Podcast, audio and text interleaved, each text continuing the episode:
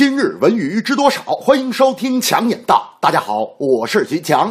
央视鸡年春晚语言类节目第二次审查在央视原址如期举行。姜昆、戴志诚、苗阜、王声、陈印泉、侯振鹏、刘亮、白鸽等人共五组节目参与了此次审查。值得一提的是，本次姜昆参与鸡年央视春晚审查的作品为《虎口脱险》，这也是继1987年姜昆唐杰忠老版《虎口脱险》三十年后，姜昆再讲《虎口口脱险》。不过，本次姜昆的搭档并非唐杰。忠，而是中国广播说唱团相声演员、国家一级演员戴志成。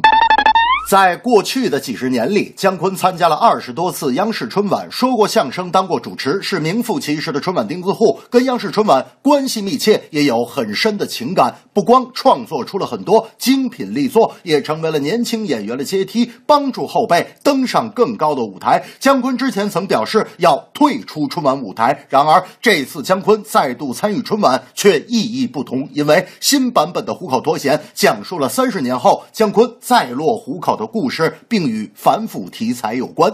那天电视里在放往年春晚经典节目，我是边看边说：“我说大明，哎，你看这节目里那姑娘，哎，肯定整过容吧？那个整过下巴，哎，那个双眼皮儿也是割的吧？你说现在整容的咋那么多呢？”大明说：“我觉得吧，人工美可能比不上自然美，但一定强过自然丑。可无论整不整，都比不过心灵美。”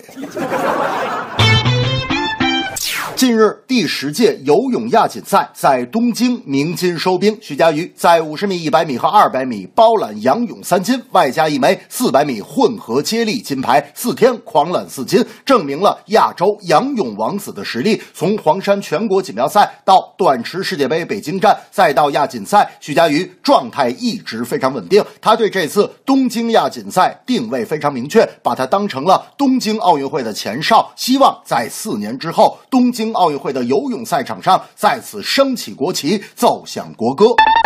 一个个优秀的选手偃旗息鼓，一个个新星迅速崛起，让我们感到世界泳坛快速的更新换代。里约奥运，徐嘉余成为了中国首位获得仰泳奖牌的男运动员，银牌的意义不言而喻。诚然，中国游泳任何的突破都源自于这些点滴的积累。虽然跟欧美游泳相比，中国游泳的底子还是很薄，但是现在小将徐嘉余的崛起，让我们感觉到中国游泳队良好的训练体系和整体。的进步。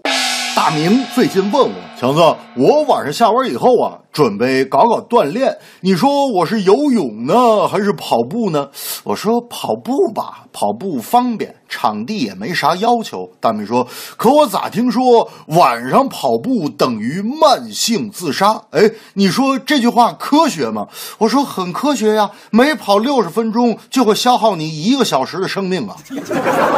这正是姜昆春晚再出演新版《虎口来脱险》，咏坛新秀徐嘉余为夺金牌在。苦练。姜昆是相声演员，虎口脱险来评选，脍炙人口节目多经典。游泳选手徐嘉余，实力不可小觑，刻苦训练只为争第一。